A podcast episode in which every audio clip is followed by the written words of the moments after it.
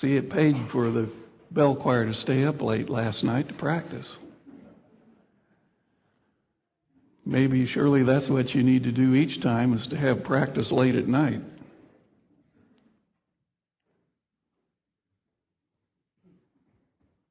Did you have a nice Christmas? I won't ask you what Santa brought you.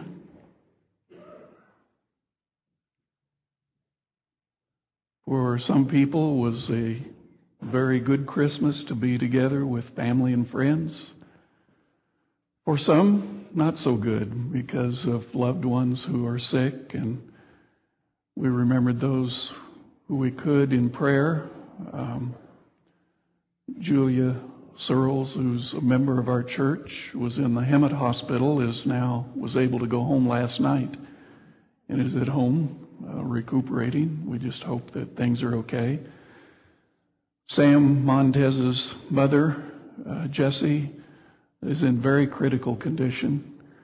Uh, we need to remember Sam and his family. They are not uh, expecting Jesse to pull through this one. And so there's heaviness, darkness over the family at this time of the year that's supposed to be so happy and jovial. There's some others that uh, this has been a week of, of happy things and of tragic things that have taken place. And the happy things bring you nice light, the tragic things brings heaviness. And so I've experienced both sides this, this whole week. It reminded me of an account that, that I read, I wanted to share with you, where the author said uh, suddenly the bright sunny sky was darkened with a black cloud.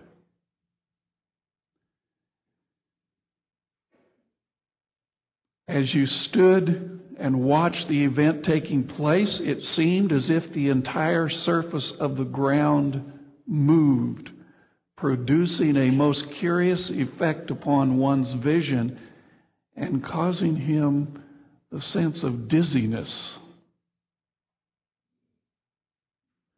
The blackness would go up, up, up the city walls. It was so dark that it covered a 2,000 square mile area.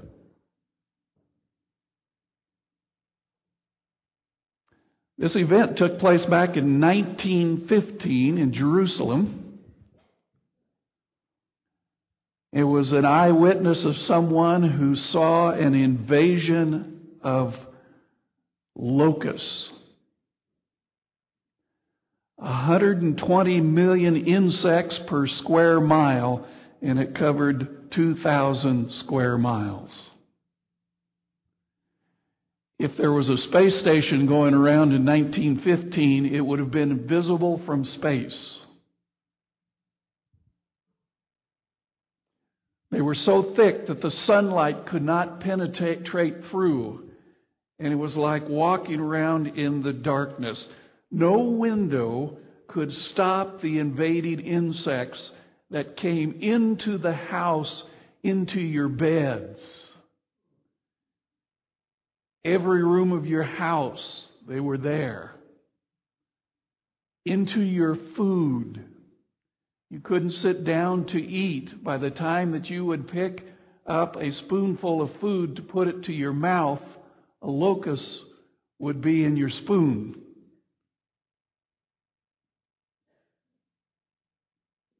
Aren't you glad we're not having potluck today?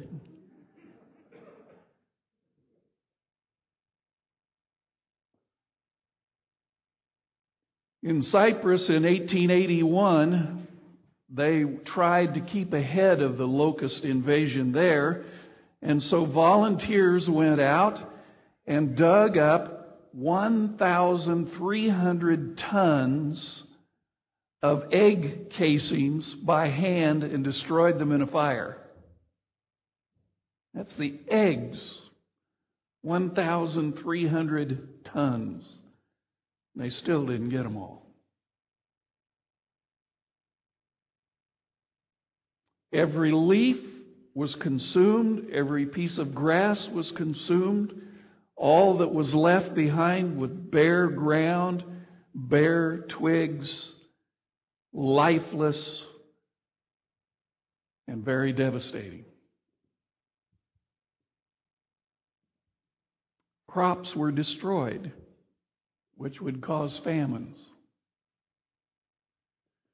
Now, the prophet Joel was trying to warn Israel about an invading army of locusts. Evidently, it is believed that Joel probably at some time in his life experienced such a sight before. And that's how he knew of its terrible devastation. And he knew that if people were not prepared, that it could be a life threatening, frightening experience. And so he set out to be able to warn his people to get ready for this invasion, to get ready for this darkness that was about to hit them. And he's, as he's sharing his account in his little book that we have, just three chapters, as he's sharing this, he's actually saying that this is actually a this invasion of the insects is actually just a precursor to something that's going to follow. I want you to look, if you would, in the book of Joel, at Joel chapter 2. We're going to stay in Joel for the most part, Joel chapter 2, and I want you to look at verses 1 and 2. Joel chapter 2, verses 1 and 2. I know you don't usually turn to the book of Joel. It's not would not be your favorite book in the world. So break open the crustiness of it and try to find it. And take a look at Joel chapter 2 verses 1 and 2. Blow the trumpet in Zion and sound an alarm in my holy mountain. Let all the inhabitants of the land tremble. It's talking about this invasion that's coming. And then it says, For the day of the Lord is coming, for it is at hand. A day of darkness and gloominess, a day of clouds and thick darkness, like the morning clouds spread over the mountains. A people come great and strong, the like of whom has never been nor will there ever be any such after them, even for many successive generations. Notice he calls this, this invasion that's coming, the day of the Lord. In fact, he uses it quite a few times in describing not only this event, but even afterwards time period afterwards. This term, Day of the Lord, is used by Isaiah, Ezekiel, Amos, Obadiah, Zephaniah, and Malachi. It seems to be a theme in the Old Testament. It's a, it's a phrase used by these prophets warning people of a crisis that is about to happen. And in all those other cases, it's not describing the, the invasion of the locusts, but it's other things. So it, it, we, we just can't limit it to saying that it's, it's a locust thing. But any crisis that's going to take place that affects God's people and affects His church, this warning goes out and says to watch out for the day of the Lord is coming. The New Testament writers uses this term in a couple of ways. First, Peter uses it to refer to uh, uh, Pentecost. He often quotes Joel talking about Pentecost when the Holy Spirit anointed the disciples to spread the gospel. And of course, they use it to refer to the judgment and the second coming, the hellfire, and the brimstone preachers used to yell out, The day of the Lord is at hand. Repent, ye sinners, and be baptized. Let's kind of get some facts before I share with you about a darkness very much on my mind. When the Bible talks about the day of the Lord, it doesn't mean just one literal 24 hour period of time. In most instances in the Bible, when it's used, it covers a longer period of time. There's usually a crisis where darkness comes that affects everyone. And in that crisis, it kind of overlaps over into some other days where this is called the day of the Lord that's taking place. But in it, God is calling his people to make a decision.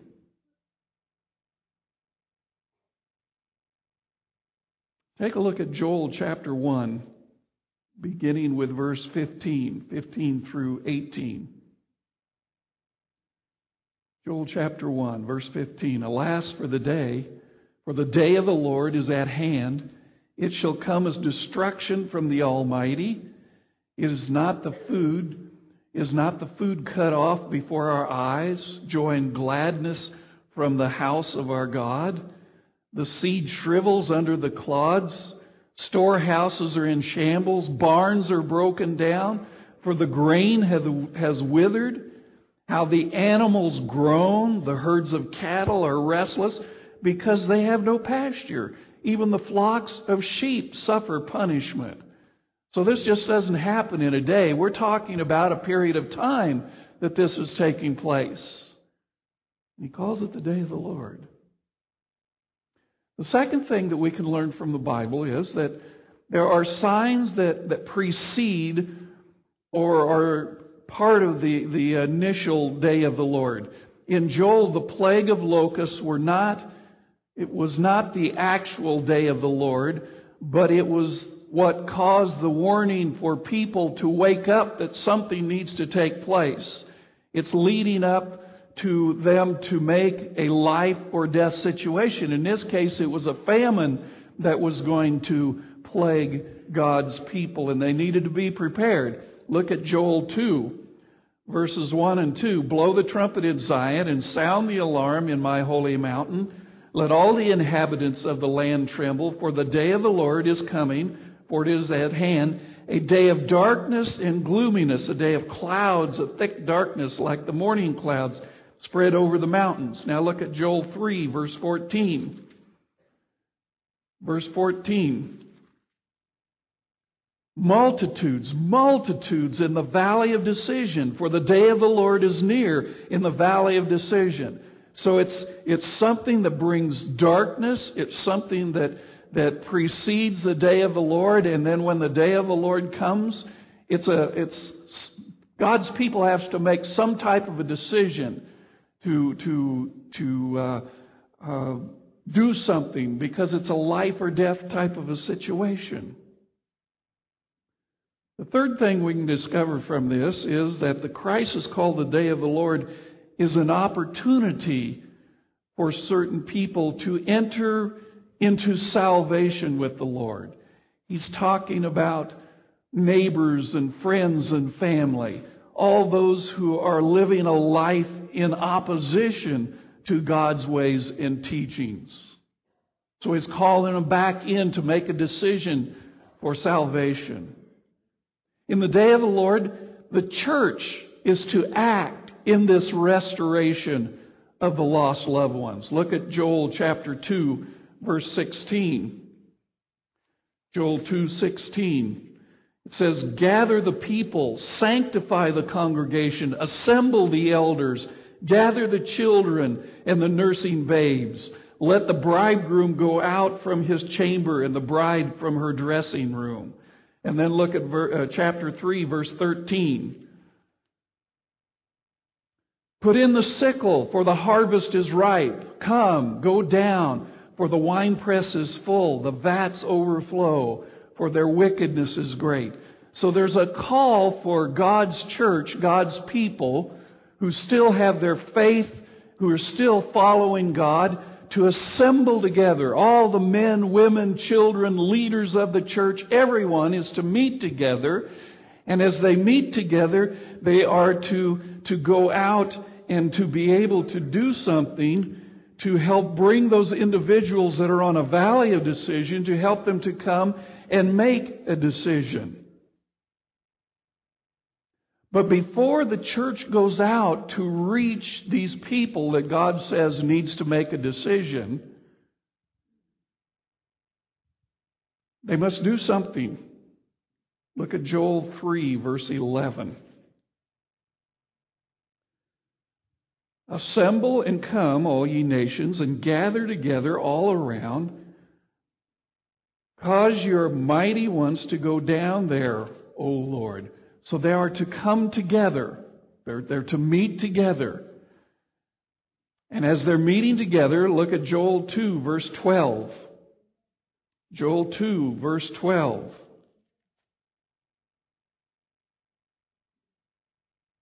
Now, therefore, says the Lord, turn to me with all your heart, with fasting, with weeping, and with mourning. The church is to come together, to assemble together. They are to meet as a church body. All are to meet.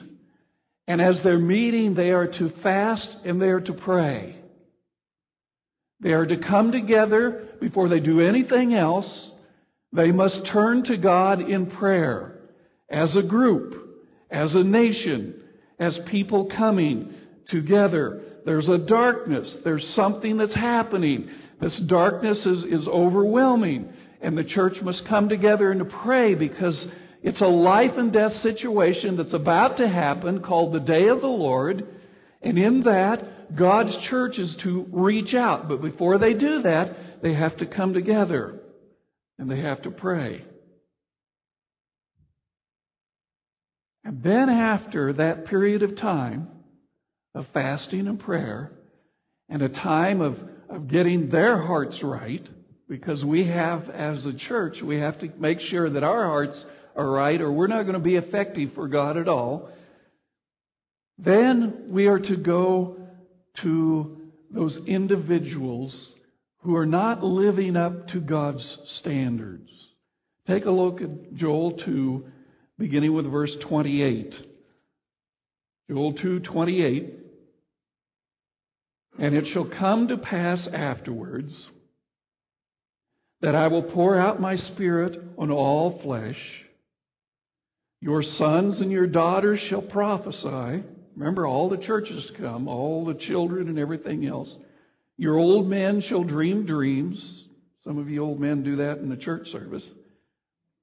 Your young men shall see visions,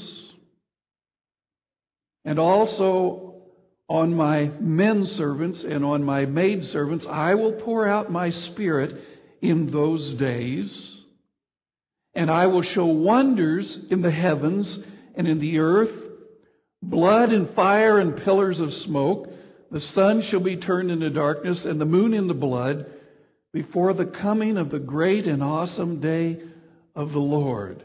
And it shall come to pass that whoever calls on the name of the Lord shall be saved. For in Mount Zion and in Jerusalem there shall be deliverance, as the Lord has said, among the remnant whom the Lord calls. So, what does that mean?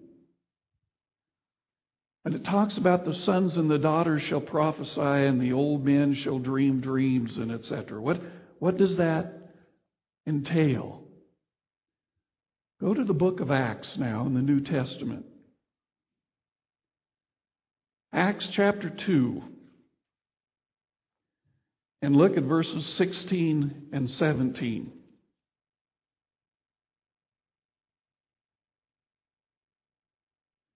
Acts chapter 2, beginning with verses 16 and 17. But this is what was spoken by the prophet Joel. And it shall come to pass in the last days, says God, that I will pour out my spirit on all flesh. Your sons and your daughters shall prophesy. Your young men shall see visions. Your old men shall dream dreams. And on my, my men servants and my maid servants I will pour out my spirit in those days and they shall prophesy. And I shall show wonders in the heavens above and signs in the earth beneath You see what it's talking about? What's happening here? What's the context of Acts chapter 2? It's Pentecost. It's after the Lord had ascended up into heaven and he had given the commission for God's people to be able to go out into the world, but they met together of one accord. What were they doing in that upper room before they went out? Praying, just like Joel said. Meet together, pray, and then there's this anointing of the Holy Spirit. And what did they do when they went out? They shared recipes. They shared Christ, the everlasting gospel, and gave opportunity for people to make a decision, either for or against Christ. following the instructions of Joel.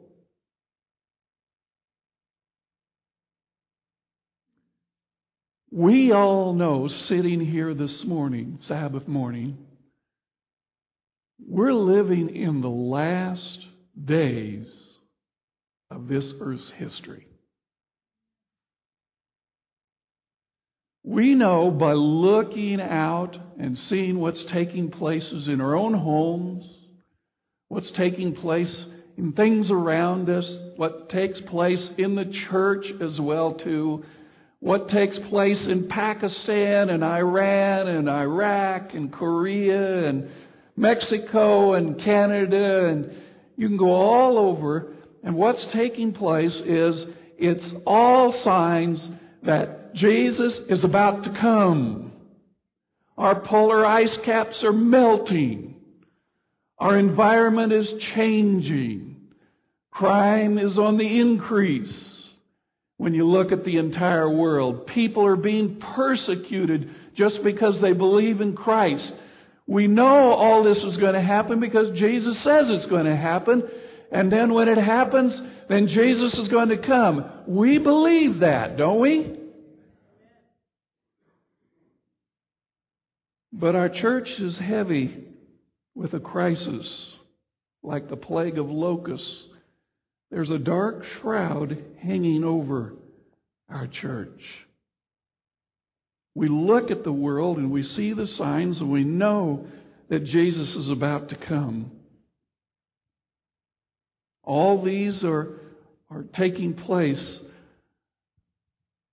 All these natural destructions, all these things that are happening in the world today.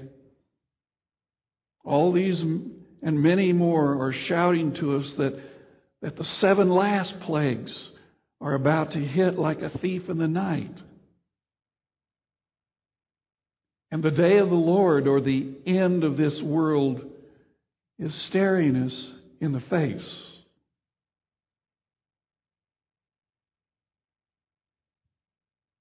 Now, there's still some time, but it's inevitable Soon the proclamation will be proclaimed. He that is unjust, let him be unjust still. He which is filthy, let him be filthy still. He that is righteous, let him be righteous still. He that is holy, let him be holy still. When that proclamation is made, can anyone after that time make a decision for Christ? But we know that decision is about to come and about to hit us. And the darkness that we're experiencing on our church and any church all over this world is the fact that probation is just about to come to an end. There is time after that. There won't be any time for repentance and change, but there is time right now. The lost will be lost and the saved will be saved when that proclamation goes out. But what about what about our own sons and our own daughters? What about our own grandchildren? What about our mothers and our fathers and our aunts and our uncles and those individuals whom we love and care about? And we know they're not living a life according to the standards of God. They're not coming to church. They're not having experience with Christ. Are we to sit back and to say, Oh, Lord, we don't care. Because when that proclamation takes place, it's over.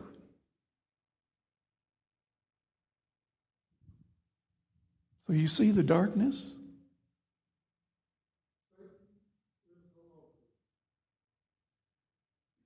What about the fact that we have about 275 names in our church book, and yet, if you take a look, we don't have 275 people sitting here?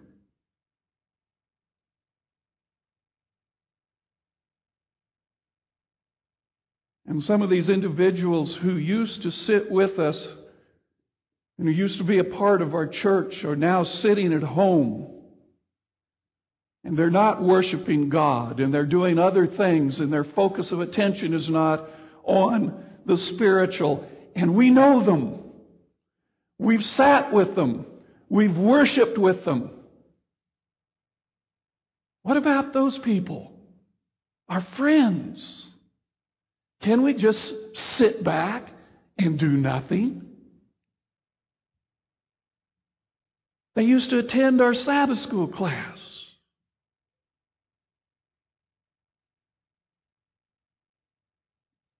They worshiped in our church. But for various reasons, they're not here this morning.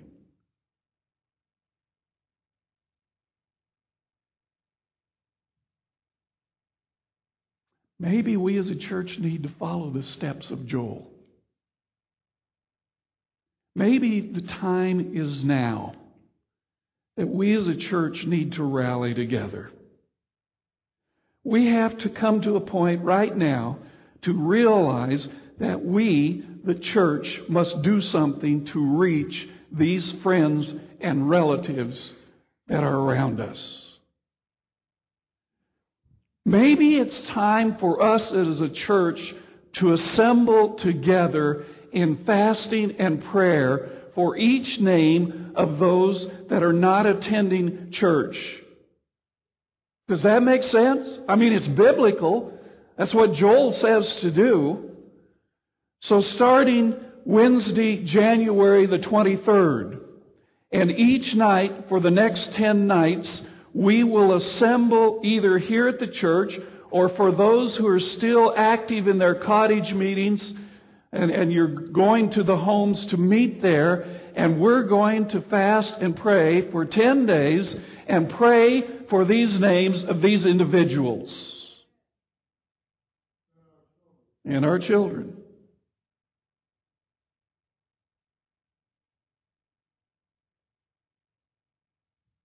Then, after that 10 days of fasting and prayer, We as church members are going to make a contact and reestablish friendship with those individuals who live around us in February and March. We're not going to sit back. February and March just reruns on TV. So you have no excuse. Christmas is over. So we need to go and give them a gift. Nothing else in mind, just a gift.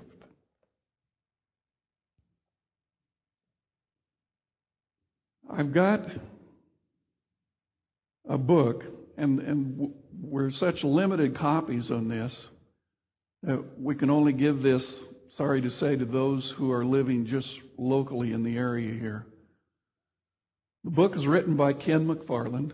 It's called The Called, the Chosen. And we're talking about individuals. We're not worried about those who have never had contact with Seventh day Adventists. We're going to reach those later on. We're talking about those who used to be part of our church for some reason or other are no longer a part of this church, who at one time understood the three angels' message, have understood the Sabbath, who worshiped with us on the Sabbath.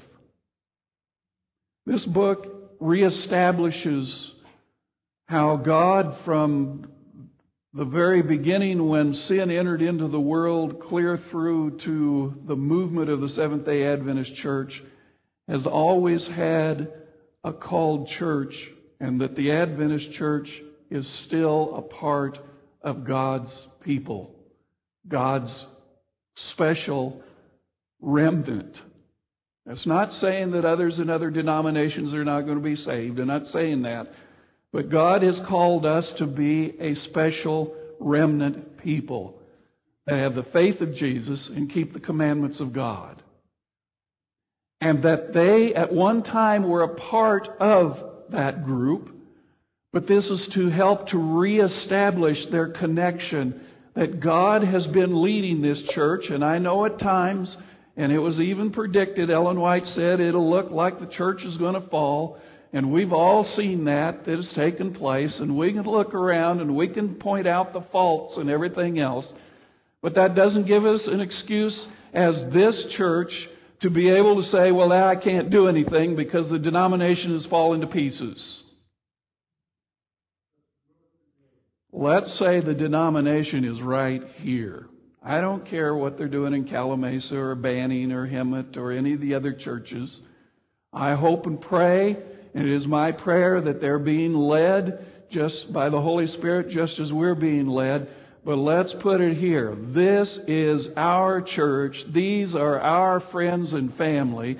We need to do something to reach out and to get them to bring them to a valley of decision before the door of probation closes and it's too late. So we're going to give them a gift. Make contact with them. Give them an opportunity to come to church starting Easter weekend, March the 22nd, for 10 nights to view Doug Batchelor's revival series, Here We Stand. They'll be asked to make a stand for Christ and to reestablish their connection back with the church again. I mean, we've got to do something. So that's how we're going to reach out. And when Jesus sent his disciples out into the world to share the gospel, he gave them these words Acts chapter 1 and verse 8. Acts chapter 1 and verse 8. Let's start with verse 7. Acts chapter 1, verses 7 and 8. He said to them, that's to his disciples, and we're still his disciples. It is not for you to know the times or the seasons which the Father has put in his own authority. We don't know the exact day, we just know that it's close. But you shall receive power, and when the Holy Spirit has come upon you, and you shall be witnesses to me in Jerusalem and all Judea and Samaria and to the ends of the earth. Where did they start? They started at home. In Jerusalem, their home church. To the people that they love. To be able to say to them, This is Jesus Christ. Now take your stand. Reintroduce them to the Messiah. They had to do that before they ever went to the ends of the world. Before they ever carried the everlasting gospel to the entire world, they had to start at home first. And that's where we're going to start. It's right here at home. Now, some of you are visiting. You're here for the holidays. I hope what you hear you take back to your church. And you tell your church pastor and your church members let me tell you what they're going to do in the Beaumont Church, and I think we need to do the same. Don't sit back and be quiet. Stand up and make a stand for Jesus Christ. We just can't do nothing anymore. So we're going to do just exactly as Jesus instructed, and He has promised that He's going to pour out on us the Holy Spirit. And we are going to be fulfilling that prophecy that was in Acts, but also started in Joel. That mighty things are going to take place because of what we're about to do. If you're willing, please stand and sing with me hymn number 626 because in a little while we're going to go home to heaven and 26.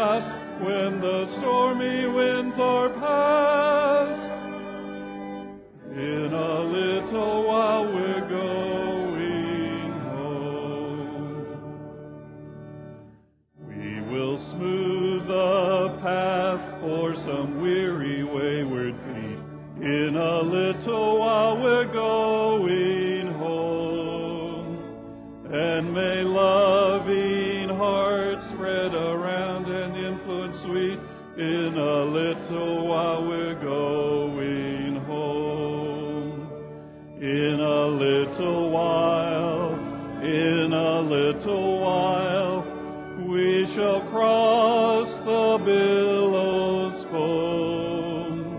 We shall meet at last when the stormy winds are past. In a little while we're going home. There's a rest In a little while we're going home. And no tears shall fall in these bright and fair. In a little while we're going home. In a little while, in a little while, the shall meet at last when the stormy winds are past. In a little while we're going.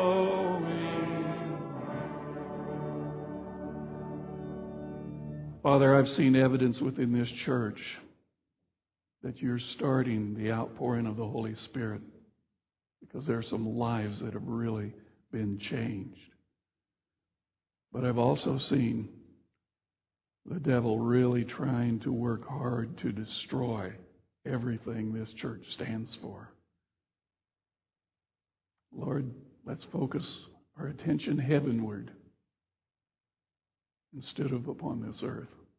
We uplift to you those individuals that you're going to bring into our contact with. You've got something mighty for them. You're going to work through us to be able to reach them. And they will come to a valley of decision. Lord, we pray that your Spirit will help them to make a decision for Christ now as we make a decision to follow in Joel's instructions. In his name we pray. Amen.